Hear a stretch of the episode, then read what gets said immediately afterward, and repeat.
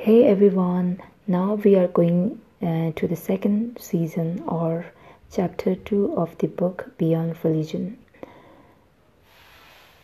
So, for in this episode, uh, we will be reading about a brief introduction on the chapter uh, Cultivating the Key Inner Values, and uh, the remaining episode will be uh, excerpts from this book.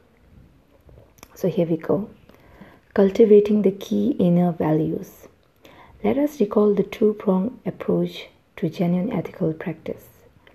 On the one hand, working to restrain our destructive emotions, on the other, actively cultivating our positive inner qualities.